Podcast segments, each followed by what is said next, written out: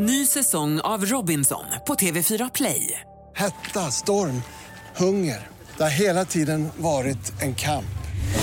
Nu är det blod och tårar. Fan händer just nu. Det. är Detta är inte okej. Robinson 2024, nu fucking kör vi! Streama söndag på TV4 Play.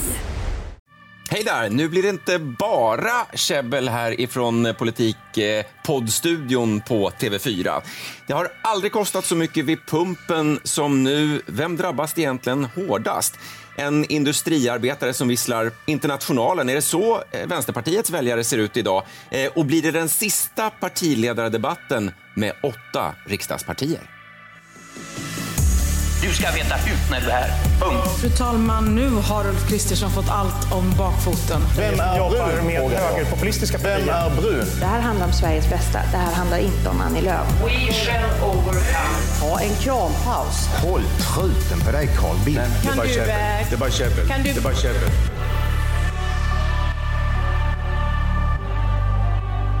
Ja, våra politikkommentatorer Ann Tiberg, Jens B Nordström, jag heter Johan Macéus. Eh, Och vårt distanspoddande är ju slut, i alla fall för den här gången. Ulf Kristoffersson har vi skickat till fjällen och då har Jens B eh, kommit in i studion istället. Ja, men precis. Vi vet ju alla att det måste vara en mustasch vid bordet i alla fall. Så det får jag stå för den här gången. Vill ni som lyssnar eh, höra av er till, er till oss om vad vi ska prata om, synpunkter kanske, mejla oss gärna. Inte bara tjabbel snabel tv4.se, ni tar bort prickarna. Och vi har många lyssnare och tittare som hör av sig. Ja, till exempel Kikki som nu tycker att den här veckan borde vi prata om att pensionerna kommer att bli en stor valfråga efter det här utspelet eh, tidigare i veckan. Eh, och det har hon ju rätt i. Det har du rätt i. Eh, Ann, vi ska börja i en annan ände tänkte vi. Med en prishöjning så får många att se rött vid macken. Så här kan det låta. Jag tycker det är helt åt skogen att dieselpriserna är gått över 20 kronor. Rent generellt, eh, drivmedelpriserna är ju helt galet höga. Vilket gör att bilisterna snart inte kan köra sina bilar längre. Ja, många upprörda bilister, det är lantbrukare, det är många som, som inte gillar det här. Världens, bland världens högsta bensin, eh, dieselpriser just nu. Ja, men så är det. Jag tankade på vägen hit och det är 23 och, eh, 21 och 36 tror jag var dagsnoteringen. Så att det är inte gratis. Nej, och det här är ju, eh, ska man då inte glömma, ett politiskt beslut som ligger bakom detta. Så när politikerna nu tävlar om att eh, försöka kompensera för de här höga bensinpriserna så blir det lite grann klimatpolitik förklädd till fördelningspolitik, har det slagit mig. Eh, och nu undrar ni vad jag menar. och då, då menar jag ungefär så här att klimatpolitiska beslutet som togs eh, var att till 2030 ska vi minska utsläppen från transporter med 70 procent. Det är riksdagen enig om, utom Sverigedemokraterna, men de ställer sig i princip bakom också. Eh, och ska det ske så måste vi minska biltrafiken med kanske 25-30 procent. Det vill säga alla måste minska sitt bilåkande. Eh, och då har man beslutat om den här reduktionsplikten. Man blandar in det här förnybara som är mycket dyrare. Och när man gjorde det beslutet då räknade man faktiskt med att det skulle leda till kraftigt höjda priser. Men vad händer nu när de här höjda priserna kommer? Jo, politikerna tävlar om att komma med förslag hur man ska kompensera de som använder bilen mest. Eh, och det där tycker jag att man kan fundera lite över. Eh, är det här så att säga, ett klimatpolitiskt eh, motiverat beslut som man sen ska ta bort med, eh, och Effekterna av, kompense- ja. effekterna av med hjälp av en sorts fördelningspolitik till de som lever på landsbygden. Men sen tycker jag det är intressant att se också hur man har så olika angreppssätt på hur man liksom ska få till de här sänkta priserna. Att alla har liksom någon slags ideologisk utgångspunkt också. Att Kristdemokraterna säger att ja, då får vi blanda in lite mindre av det här. Centerpartiet vill sänka skatten på det. Och så här, man har liksom lite olika angreppssätt eh, för att ta sig fram till det här också. Ja, det är sant. Och, och i sak så tror jag så här, eh, politikerna från alla partier eh, bekymrar, man kan säga Miljöpartiet, de vill ju inte ta bort den här. De vill ju inte överhuvudtaget kompensera på bensinpriset. För de vill ju faktiskt minska bilkörningen. Liberalerna, ska vi komma ihåg, de har inget förslag alls. Eh, det kan vi komma tillbaka till hur det kommer sig. Men, men, men eh, jag tror att synen på hur landsbygden kör bil Den eh, tycker jag, och glesbygden, hur bilkörningen där ser ut. Vad menar Det- du? Måste, de måste ju, det är längre avstånd, kollektivtrafiken är inte utbyggd. Exakt, men det här är någonting som sätter liksom lite myror i huvudet på politikerna. För de är så här, ja, vi, de tänker blint att de måste kompensera glesbygden för där körs det mer bil. Eh, och det, det är till och med faktiskt så att de har gjort interna utredningar om hur man ska få eh, hur man ska hantera det här att glesbygden kör mer bil. Men jag är då lite, möjligen lite skeptisk till eh, den idén. För kanske måste också glesbygd köra lite mindre bil om man ska uppnå det här målet, om det är det man vill. Men eh, nu då, eftersom jag är uppväxt i Jämtland så eh, ligger ju den här eh, frågan mig och mina vänner varmt om hjärtat i någon slags grundläge. Och det självklara motargumentet är liksom att ja, men i storstäderna där finns det ju alternativ. Det gör det ju i allmänhet inte i glesbygden. Är det, då liksom rimligt att de inte, är det inte rimligt att de får en kompensation då? Skulle ju säkert många politiker säga. Ja, men jag, och jag tror att politikerna i och för sig har rätt. Men, men igen, om man tittar på mätningar hur man använder bilen på glesbygd så är det ju uppenbart att resor till och från jobbet de tar väldigt, eh, alltså, och de kan man kanske inte ens undvika. Och sen nummer två är resor med barn till olika aktiviteter. Men sen kommer liksom en hel kategori av resor som sker på glesbygd eh, och landsbygd som handlar om att man ska åka över till grannbyn och kolla vad som händer. Man ska ut och sladda på några vägar. Ja, det gjorde vi mycket i Eh, Falköping där jag är uppväxt. Ja, att, eller man, man ska gå och åka och kolla i Krokomrondellen om det är någon som har kört av på länge. Eh, Och de resorna, det kanske även glesbygden behöver dra ner. Men vad ska man säga om jordbrukarna? Det många som, som ju ser att kostnaderna skenar eh, och, eh, och då pratar man ju om, ska man ha, eller hur ska man hantera den frågan? Jag vet inte, jag tror att Jens hade några invändningar. Alltså, jag, jag, jag bara känner så här, liksom, Ann Tiberg, hon letar ju uppenbarligen nya brevkompisar här. För att det här är ju liksom någonting så, så att mejla ann.tiberg tv4.se era synpunkt, synpunkter på att eh, ni inte ska åka till grannbyn och kolla. Vadå, så du har aldrig åkt till grannbyn och kollat? Jo, det är klart. Det är liksom, man vill ju veta vad som händer. Men, det, men det är fortfarande så att eh, de som eh, bor i... Alltså, jag tror klart att det, är lättare för Brommamammorna som har två bilar att kanske ta något annat färdmedel för att kolla vad som händer. Det är sant, men, men observera att polit, det, här är, det jag säger här är Mm. att politikerna har fattat ett beslut som leder till att biltrafiken måste ner, Mm. eh, även i glesbygd. Och det, det, eh, kärnan i det är, om man gör långa utredningar och då har man kommit fram till ett antal tekniker som skulle kunna leda till det. Men just det här sladdandet går kanske inte att göra något åt med samåkning eller bättre kollektivtrafik. Man kommer att vilja sladda ändå. Men vad är vägen fram mot valet då? För det här kommer ju rimligtvis beröra, eller det berör ju redan nu alla. Det kommer att bli en gigantisk valfråga detta. Och- och jag då tror så- kommer den att handla om fördelningspolitik och inte klimatpolitik. Nej, för jag, för jag tror ju också liksom att det här blir ganska brutalt uppvaknande. Att Det vart ju lite artificiell dopning utav det. Att Liksom, många av skattehöjningarna slog ju till medan det var pandemi och det kostade 14 kronor litern och då märktes det inte så mycket.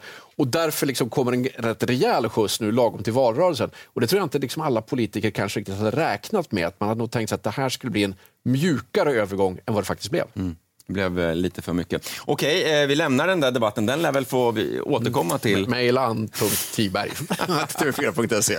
Jag vet inte när vi kom in på det här att vi ska skicka personliga mejl till folk. Vi har en jättebra, inte bara tjabbel, at tv4.se. Mejla den. Ny säsong av Robinson på TV4 Play. Hetta, storm, hunger. Det har hela tiden varit en kamp.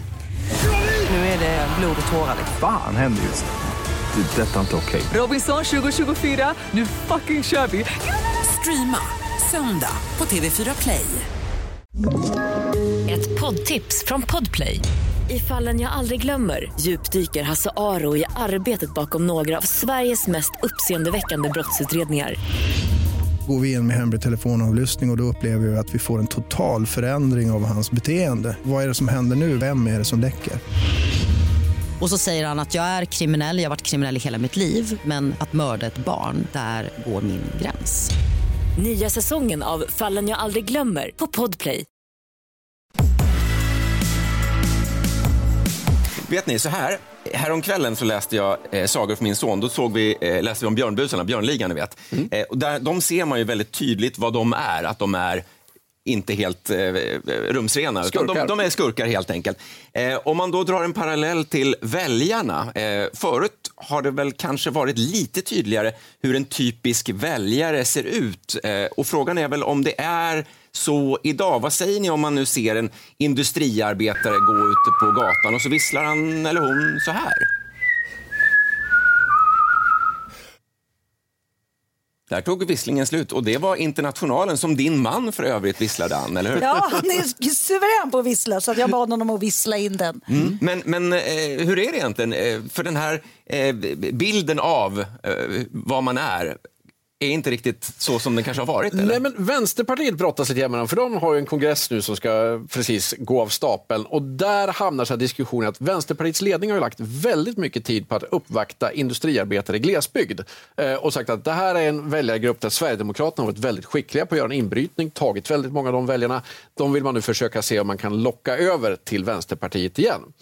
Och Det här leder till lite slitningar inom partiet eftersom att den här industriarbetaren Ja, men som han såg ut liksom en gång i tiden i propagandan, liksom, när de står alltid med bar överkropp och hamrar och visslar internationalen och är väldigt många. Så är det inte längre. Den tunga industrin i Sverige är avsevärt mer krympt. Vänsterpartiets väljare ser på många sätt kanske helt annorlunda ut.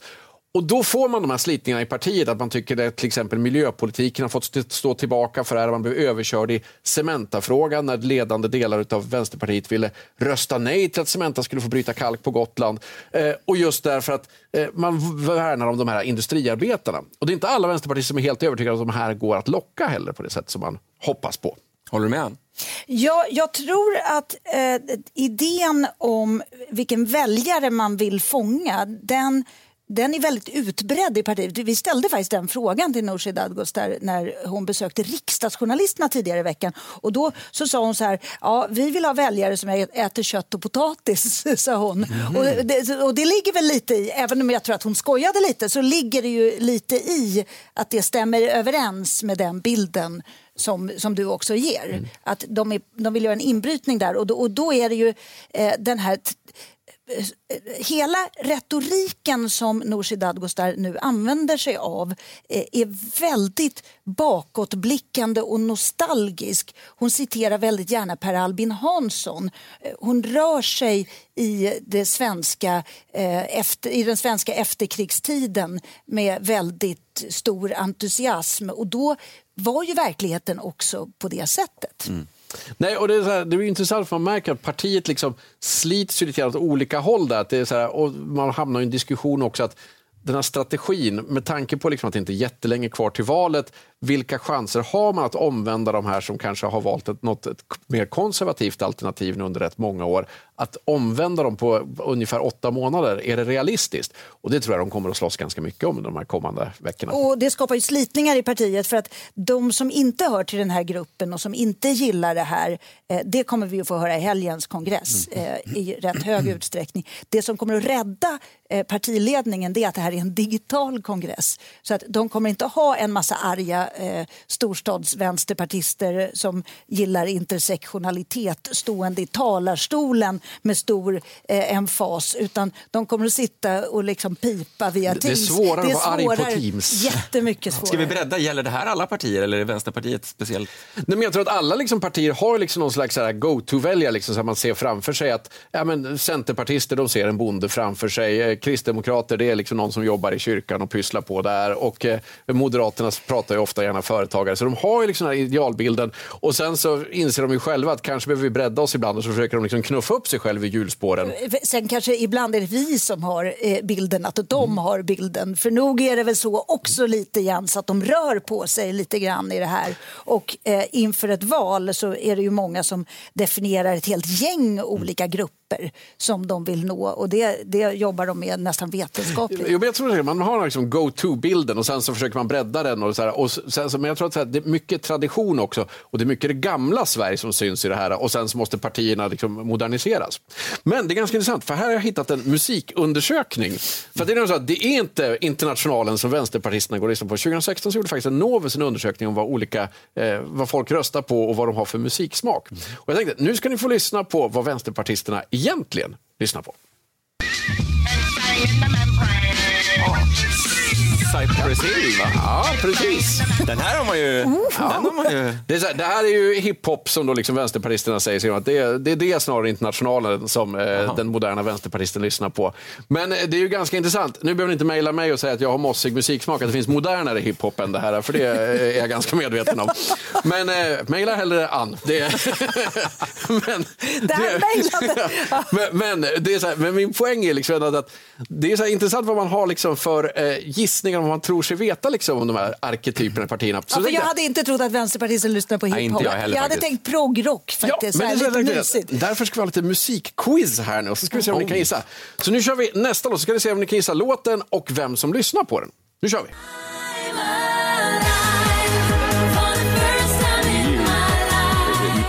Någon, Muff, muffarna står och poppar. det här är någon svensk pop... eh, Ja, men Johan är helt rätt på Ja. spåren. Det där är Dabas. Och Moderaterna de kryssar i Dance, det är deras favorit. Och Dabas var faktiskt Fredrik Reinfeldts favoritband. Han lyssnade dem ofta som liksom det han tyckte bra om.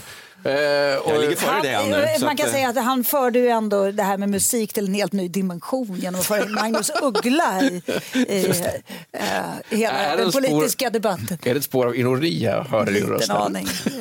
Jag leder nu i alla fall. Ja. Jag tycker vi kör en låt till här nu. Du har chans, Novan. Åh, det här vet jag också!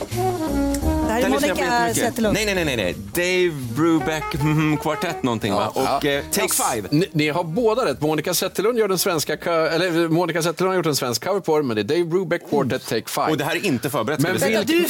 Jag kunde. Det här är Ja, det här är. Men, men då är frågan, vilket partis väljare lyssnar på den här? Det är Socialdemokraterna, Jazz och okej. Blues. Deras partiledare pratar liksom, eh, Juholt gillar ju att prata Tom Petty och sånt där, men eh, Okej. deras väljare säger Jazz och Blues. Vi Nu har kör det vi den sista ja, vi också det och det, det är damernas tur att bjuda upp. Vi tar den en gång till tycker jag. Dansband var det, va? Eller? Ska vi se om vi får. Det här är väl Sven-Ingvar? Nej, nej, nej, nej, nej. det är de andra. Lasse... mhm. Det är väl Stefans? Ja. Gud, det? Åh, Ja, du och vilket är parti- så duktig! Ja, jag tror att det hade- måste vara Centern. Det måste vara Centern. Eh, eh, ja, Miljöpartiet då? Nej, det är Sverigedemokraterna. Ah. Ja. Sverigedemokraterna Ja. är väldigt kluvna. Ja. Liksom, det är dansband och metal faktiskt som de lyssnar på. Är den slut nu, quizen? Slayer, quizen slut. Slayer och Sven-Ingvars. Ja. Och jag tror att så det, det är bra insatser, men jag tror ändå att Johan faktiskt var snäppet vassare. Jag är ledsen han. Mm. Eh, Jag är inte alls ledsen. En god Jag är förlorare. en Liberalernas förlorare. eh, slagning, vad lyssnar Ja, jag Liberalerna tänkte, vi kan avsluta med att lyssna på Liberalerna här Jaha, också. Så okej, att, varsågod och njut. Och där hör ni ju ingenting. Och det visar att Oh. Liberalerna är de som har absolut svårast att bestämma sig vad de tycker om för någonting. Och nu ska vi komma ihåg att den här undersökningen, det är, så här, det, det är ganska få liberaler som var med i den. Så att det, här är kanske inte ett helt rättvist resultat. Men lite jag tycker så att det är väl typiskt liberalt att inte ens kunna enas om vilken musik vi tycker om. Jens B Nordström, Ann Tiberg i eh, Käbbelstudion. Eh, och vi har ju sagt det förr, vi säger det igen. På måndag är det dags för den stora partiledardebatten här i TV4. Förra gången vi sa det, ja, då blev ju statsministern eh, coronasjuk och ställdes in. Käbbel eller inte, vi får väl se hur debatten blir. Vi hoppas i alla fall att på tisdag morgon efter debatten att det inte låter så här i Nyhetsmorgon som det lät för ungefär 30 år sedan. Eh, killar som vet att de i framtiden ska bli något. Och de vill alla få fram sina visioner och vad de vill. Men har än inte lärt sig hur man pratar med varandra. Utan de ska prata i mun på varandra och de liksom avbryter varandra. Jag vet inte, allt möjligt. Men Den politiska debatten i sandlådan, eller? Ja, just det. Ungefär så.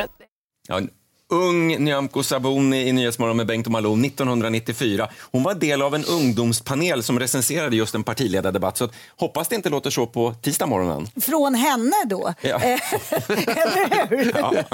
Hon har ju lämnat en väldigt tydlig kravspec här i unga år som hon nu får leva upp till i alla fall. Ja, Alltså, vi, har ju garan- vi har ju bäddat lite för att det inte ska bli så mycket avbrytande genom att återinföra klockan vill jag påminna. Så att alla kommer att få göra 30 sekunders inlägg. Men det är ju väldigt många som ska göra inlag. Vi har ju åtta partiledare som, som ska ha sin lilla beskärda del av den här eh, sändningstiden. Ja, och min spaning då här är att det här kanske är sista valrörelsen vi har åtta partier. För det är ju en fråga vi kommer behöva ställa oss.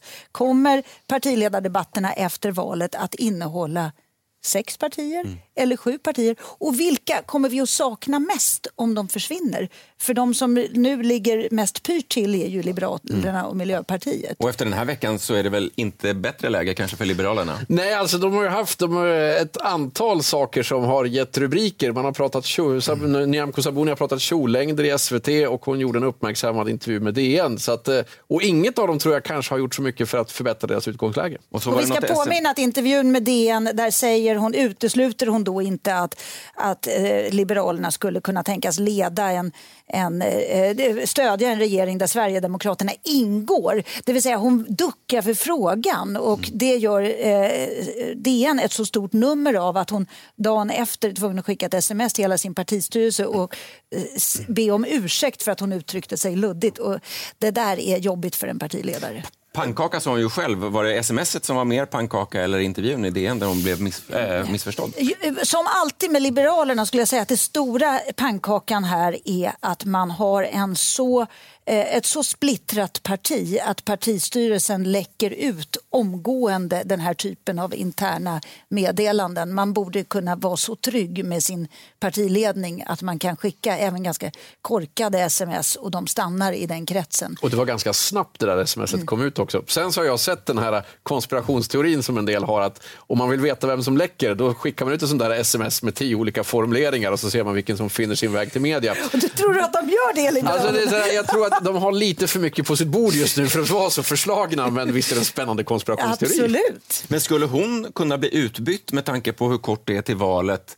Finns den risken? Det har ju varit andra partiledare, Ulf Kristersson kanske på sin tid, eh, Magdalena Andersson hade väl inte så lång, lång tid nu inför valet som hon eh, fick tillträda. Finns det en risk eller kommer hon sitta kvar över Man kan säga så här, att jag, eh, ett, att ta över just nu är ju jag skulle inte kalla det för ett självmordsuppdrag, men det är ju inte så att du tar över ett parti som är enat och som har någon som helst, som du har någon möjlighet att resa. Så det är möjligt att, att eh, utgångspunkten för partiet är nog att man får försöka gräva där man står. Men ska man ha någon som tar över, då måste den så att säga i princip vara färdig att ta över på dagen. Och det måste ju finnas någon som kan utmana också. Liksom, alltså att där har ju Liberalerna lite problem med återväxten. Att det finns få starka profiler och få som liksom jag tror är redo att kliva fram och dels utmana Nyamko Sabuni men lite grann också liksom dra på sig kamikaze eh, banderollen där Det på blir pannan snarare liksom mer, eh, mer att någon känner sig så att säga kallad. Det vill Mm. säga,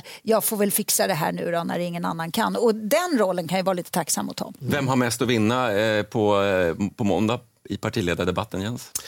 Alltså, jag tror ju att Ulf Kristersson tror jag känner sig lite jagad över att Sverigedemokraterna har gått så bra på sistone. Jag tror att han känner väldigt stort behov att han måste spotta upp sig.